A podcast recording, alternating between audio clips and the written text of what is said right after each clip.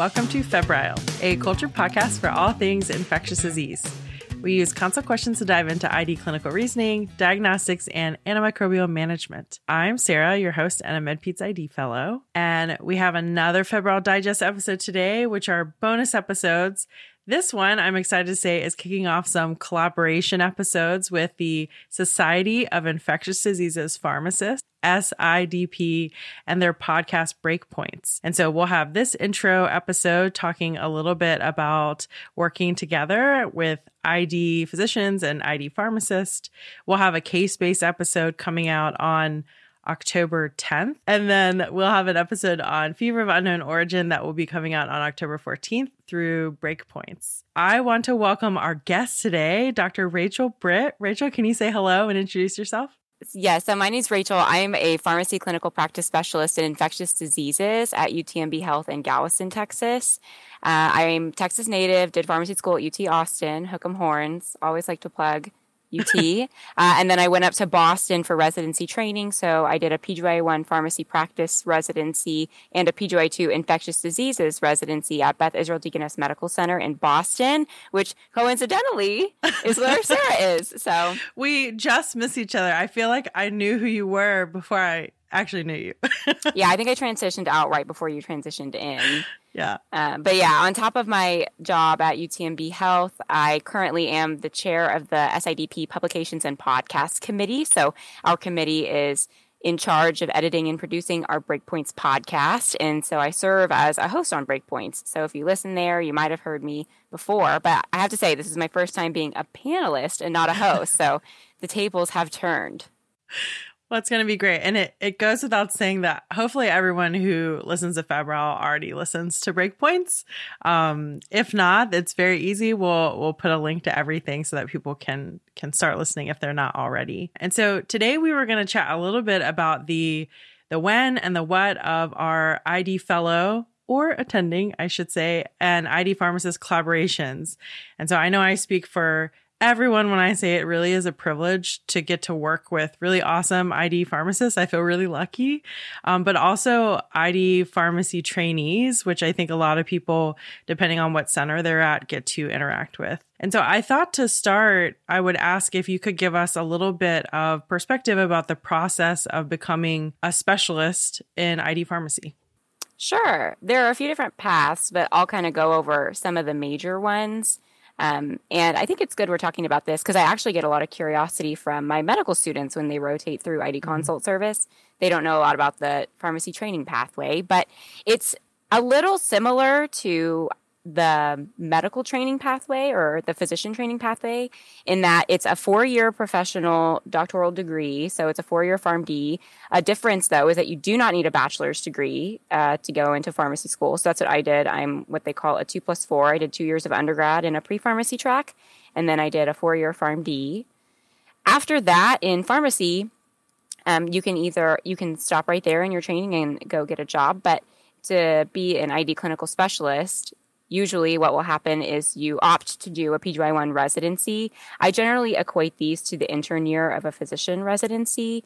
Uh, you rotate in all different areas of the hospital. You do a lot of longitudinal projects. Um, but something I want to point out that residency training in pharmacy is completely optional. So you can elect to do a PGY1 and stop there, but if you develop a love of infectious diseases like I did or any other specialty, mm-hmm. you can opt to do a PGY2 residency in that specialty area. So for ID, you would do a PGY2 residency in infectious diseases, uh, which it, I usually equate it to a physician fellowship.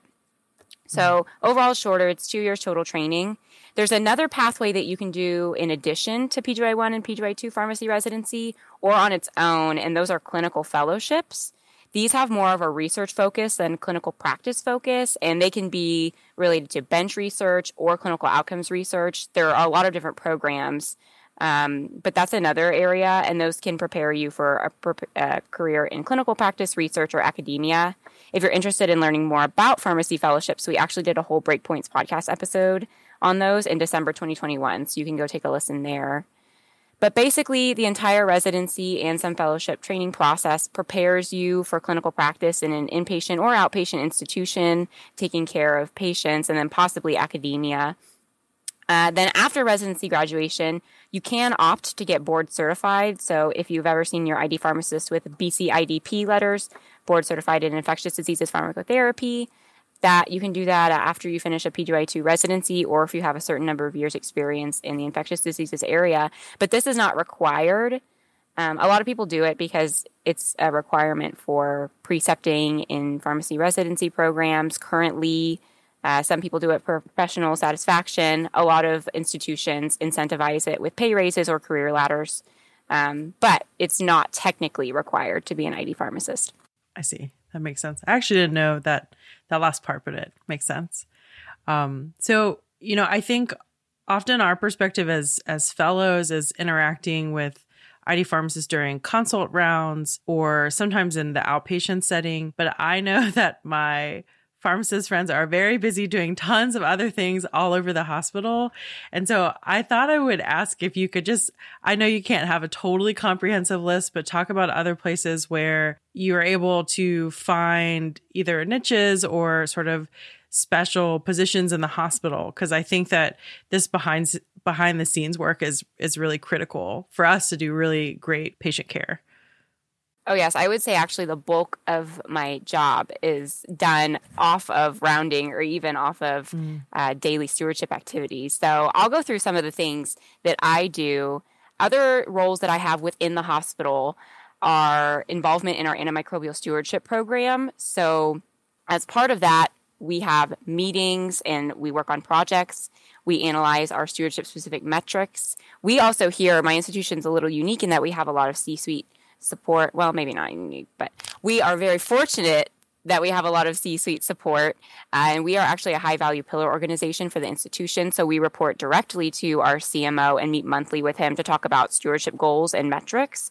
And we get a lot of um, financial and um, institution support through that. So the, we have meetings to work on those and to meet with our team uh, to establish what initiatives we want to work on, to establish task forces and process timelines for those, and then to assess um, and evaluate how those initiatives are doing, and then reporting that data back out to the institution. So all the core stewardship metrics is basically what the CDC core elements for stewardship are.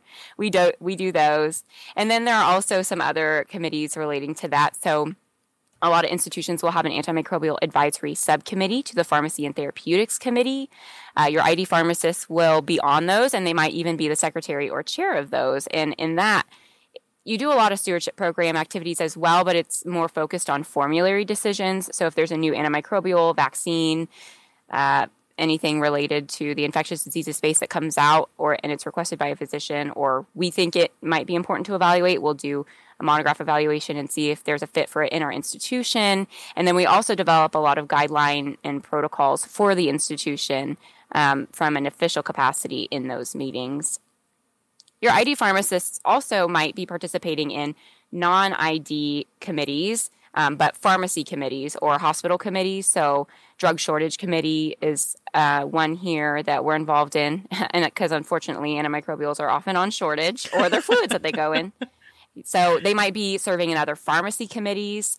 And then also, uh, a lot of institutions now, too, have pharmacy residency programs of their own. So, as part of that, we serve in preceptor roles and do a lot of precepting and mentorship. Um, I at my institution we have a little bit of a smaller program, although we're expanding now. So I guess I we're going to be bigger next year. But we have two PGY ones currently and one PGY two ID pharmacy resident, and so they come on rotation with us, and we do a lot of pre-rounding topic discussions, um, evaluations, and feedback, as well as mentor them on their longitudinal research projects and responsibilities. Uh, and then we also do a lot of recruiting for our residency programs, just like how um, physician fellowship programs or other training programs in healthcare need to do recruiting, we do that. So we prep recruiting materials, uh, we go to the meetings, we go to showcases, we ho- house virtual showcases, we host our program Twitter and social media accounts. Mm-hmm. So there's it's almost like a second job uh, in that in itself, but it's very rewarding and it's great to see the development um, of those residents. Lastly, for ID pharmacists around the hospital do a lot of education, or I hope everyone gets the opportunity to do that. But here at our institution, we have uh, schools for different health professions. So we give lectures here to um, NP students, PA students, MD students, and we also do our participate in the core lecture and journal club series for the ID fellowship programs and the medical residency. So we're constantly running around um, in a stewardship capacity or it's an independent educational capacity, giving lectures, teaching, trying to be an educational resource.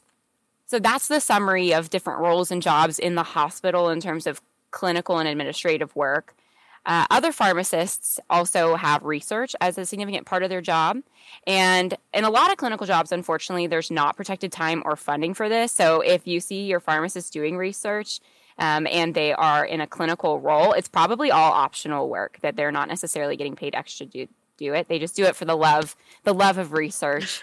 Um, so some are lucky enough to have funding for it and time for it, but either they're doing their own research projects with stewardship programs, or often doing work that is publishable and helpful for um, a national and international audience. But a lot of pharmacists, like I mentioned before, the pharmacy residents have requirements by the accrediting body for the program to do a certain number of projects a year and certain types of projects. So, the ID pharmacist, if there's an ID project, they're usually going to be a mentor on that project and involved um, in some way. So, we require a medication use evaluation and a full research project with a completed manuscript by the end of the year. So, we're very involved in that process, and the goal is to publish um, those. So, on top of all the clinical and on top of all the administrative roles, there are research roles. And then on top of that, if you're interested in other things, um, there's organization involvement. Not everybody does this. Again, everybody finds their own niche and professional interests. Um, but there are lots of pharmacy and infectious diseases organizations. And then SIDP is the Pharmacy Infectious Diseases Organization, as well as the IDPRN in ACCP. And there are tons of leadership positions in those committees, ways to get involved, um, and a lot of work to be done in that space on the national scale to move the profession of ID and ID pharmacy forward. Also, people can give CE talks at meetings. They can join industry advisory boards. They can be associate editors for journals. They can sit on state stewardship committees. They can do volunteer work. There's literally so much that they're probably doing. Um, and this is just the stuff that I'm aware of. So if you imagine that, there's probably multiplied by like 10 times of all the opportunities and stuff that your ID pharmacist might be doing outside of the team workroom. Yeah. Awesome.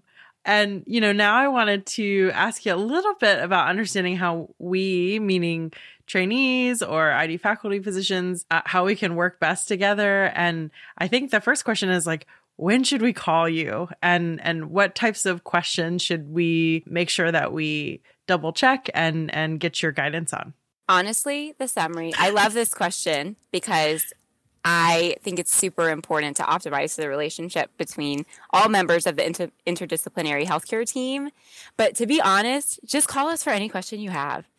Even if we're not able to answer it, we can probably direct you in the to the right person. We pharmacists, I would say, are just people who really want to be helpful and be a resource, and we do have a lot of tools under that belt. So call us for any question. Um, ones that we will probably be able to answer directly and the most um, is any question about therapy. So we can handle any and all of your dosing questions. Uh, a lot of inpatient institutions now, I think the majority of them actually have pharmacy to dose protocols for vancomycin and aminoglycosides. Um, and then some institutions that are really on the up and up and the cutting edge even do therapeutic drug monitoring for other antimicrobials, including beta lactams, linezolid, antifungals. So anything like that, we are more than happy to help you with that. Honestly, we've probably already taken care of it and have it in a note somewhere. So you don't even need to ask us. Just check the chart. Um, but other things that we can do are um, helping to dose optimize based on organism and MIC patterns. So, as we know, there's some resistance mechanisms that can be overcome with dose optimization. So, we're pretty skilled and familiar with the CLSI M100 and can tell you when those situations will happen. Uh, we're also, speaking of CLSI M100, I have a major love for it, and my micro lab. I could read the CLSI M100 like a like a novel. So much. We'll put a link. We'll put a link for that, like it's an advertisement. There's so much good information there. Oh my goodness. Yeah. But anyway, speaking of that, usually because of our capacity and roles within the antimicrobial stewardship programs, we usually have close relationships with the microbiology lab because um, stewardship programs can collaborate with the micro lab to do a lot of really strong initiatives like cascade reporting, nudging comments, etc. So if you, as an ID fellow or faculty, don't know your micro lab personnel very well, you can reach out to us and we can help. Uh, we also might know what resources and technology turnaround times are available to. So um, encourage you to develop a relationship with your micro lab. But if you don't have that currently, we might be able to help some of those questions. Another really important part of being an ID physician is being an antimicrobial steward. And who better to teach you antimicrobial stewardship than ID pharmacists and stewardship pharmacists? So that's another area you can call us. If you have any questions about stewardship or need any training in stewardship, uh, we would love to help you with that, and we're very knowledgeable with that. There are also stewardship, as as I'm sure your audience knows, there's also stewardship focused physicians too that can help. But um, we're a great resource for stewardship training, and if you want to do a rotation in stewardship. Um, transitioning to some questions that might come up in direct patient care and on rounds. Uh, great questions for us as ID pharmacists are in transitions of care. We can help with outpatient insurance issues. We can help um, come up with creative regimens when the first line option isn't possible, either due to um, patient specific factors or insurance and coverage specific factors. We can even do discharge patient counseling if needed for specific antimicrobials. We tend to know the stability of drugs and what pumps they can go in and what the options are. And we also can help review and streamline things for discharge and ease of administration. And I know um, OPAT and COPAT is a field that has really been flourishing and the expertise of those pharmacists on that outpatient side i think is invaluable so if you're in clinic reach out to your opat pharmacist too and ask yeah. them those questions yeah. um, we also can help really choose the best drug dose route and duration i would say that mm. we especially love to use the shortest duration possible and are pretty familiar with that literature so if you ever have any questions or just want to debate it because you know everything's gray in id that's a great reason to call us uh, another area, I know I'm just like ticking down this big long list, but hang on. Um, another area is allergy reconciliation um, mm. and penicillin skin testing. Some institutions have that available. We have it through allergy consults at my institution. But at some institutions, the pharmacists actually do the penicillin skin testing. And if not, they can probably help you evaluate if the penicillin allergy is real. Um, the first thing I do when I see a penicillin allergy is say, mm, I'm skeptical and go back at the med history. Yep, yes, and see if they've gotten it before. So um, we we love to poke holes in a penicillin allergy and make sure the patient gets the optimal therapy. Uh, and then drug drug interactions, drug lifestyle interactions, drug diet interactions we have we are trained in a different perspective than other healthcare disciplines. Every healthcare discipline has their own perspective on a chart. And for us we are picking out those interactions. We are picking out those details that we know might interfere with medications. So especially with things like art and antifungals or rifampin we're going to do a scan of that med list and really help you figure out what's tricky, what's clinically relevant, and what you what what's probably okay to leave alone. We also have creative solutions for people who might have um, atypical lifestyle schedule. So, for example, we can help somebody who works night shift coordinate how to take a Q8 or Q12 medication when, because most people, most of those things are framed in um, the context of people who work like a nine to five, maybe. So, we can help get creative and work with the patient to find out the best way that it will work for them. So, with all of that long list, I'll stop there, even though there's probably a lot more. Um, but I just want to say don't be a stranger. There's so many things that we can help with and that we want to help yeah. with, and we really do want to help. So when in doubt, just call your friendly neighborhood pharmacist. Love it. And I think the flip side to this question, you know, all of us have calls or questions that can sort of um, you wish were phrased differently or were thought about differently. So, what are some pet peeves or, or little things that you think we could be thoughtful about when we're working together, asking questions? Any anything that sort of uh, you would suggest we keep in mind? I guess maybe I've been very fortunate. I think infectious diseases um, specialists are some of the most friendly and collaborative people on the planet. So I haven't had a lot of situations where I'm left wishing that the interaction or the question like went better. But I do have a few like tips and tricks uh, in a few mm-hmm. areas that I think could help. Um, so the biggest one, especially on the inpatient side, is non-formulary medications. Uh, just if you're thinking about something about recommending something that's non-formulary, just please don't forget to loop us in as soon as that thought pops into your head. Um, just because there's the non-formulary process varies from place to place and it's kind of long and multi-step and there's a lot of barriers um, but we are the ones the id pharmacists are the ones who navigate that when it comes to antimicrobial non-formulary approvals. So we can really help you navigate that process and make your life so much easier. And in in the beginning, we can discuss collaboratively collaboratively with you to see if there are any alternatives that might exist um, before even pursuing that option. Because sometimes there's substantial cost burdens to the patient that just can't be overcome. But um, a lot of times, I will say, like sometimes I get I get the the response that oh, antimicrobial stewardship is just all about cost savings. Um, and that is definitely, we do. Cost savings is an important part of antimicrobial stewardship and part of our job as ID pharmacists. But I will say it's the last thing I think about when I'm evaluating a therapy. First, think about efficacy, then safety, then cost. So if there's a medication and collaboratively it's a non formulary and it's appropriate and the patient it's the best thing for their care, I'm definitely going to help you. I just need some advance notice because there's a pathway that I have to go through. So again, if you're thinking about non-formulary, that's great. Let's talk about it together, um, and let me help you. Because if it's a Friday afternoon, 4 p.m., and the recommendations just dropped in the note, there's not much I can do for you until Tuesday of next week. So, just helps to know that ahead of time. Um, the next thing I will say is um, this is like a little bit of a personal pet peeve, and maybe I'm just being too maybe I'm just being too uptight about it, but I just, it, it bugs me a little bit when people call stewardship the antibiotic police. Because mm-hmm. even though I know it's mainly a joke, it has a little bit of a neg- negative connotation that I sometimes think is carried through. And really, we're not the police. We're on the same team. Um, and we have the same exact goal as the primary team. We're not opposing them. We're all just trying to do the best thing for the patient. And often that's starting or even escalating therapy. It doesn't mean mm-hmm. make, like trying to make you stop everything all the time. We're just trying to protect antimicrobials um, so we have them and, and can keep all of our patients safe because each additional day of antimicrobials causes harm, but we're also a resource for everyone. So here we have an antimicrobial stewardship pager um, that we encourage our primary teams. If you have a question and you don't think it warrants ID consult, like it's not to that level, please feel free to page us because we can help you work out those issues. And if we don't know the answer, if it's something we feel like is outside of the scope of stewardship, we'll just recommend a consult anyway. So really, it's a win-win situation. Um, and again, we're all very friendly and we love to help. So, um, please please think of us as a resource as opposed to like a gatekeeper yeah. i guess uh, something else that is a as a don't i guess is don't hesitate to teach us your wheelhouse we're not necessarily trained with the diagnostic and imaging perspective, um, but we love learning about it. And we need to know your whole differential in order to help you pick the best medication and option for the patient. So we love to learn too. And I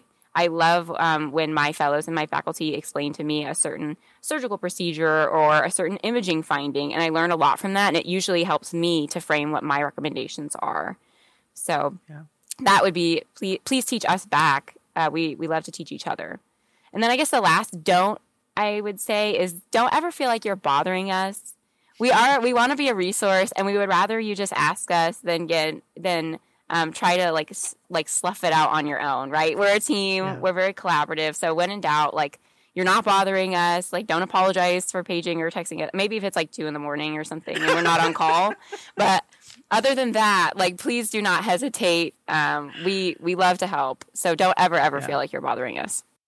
Yeah. I mean, I think that's the key message, right? That we're all on the same team and just trying to do the best thing for the patients.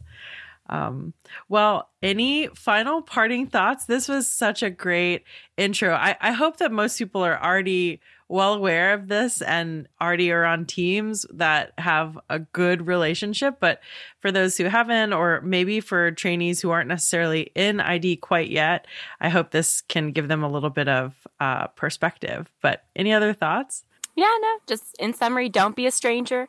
Reach out to us we're part of your team and we're here to help you. So any question imaginable, you can feel free to throw it our way and we'll take a swing at it. Um, awesome. Yeah.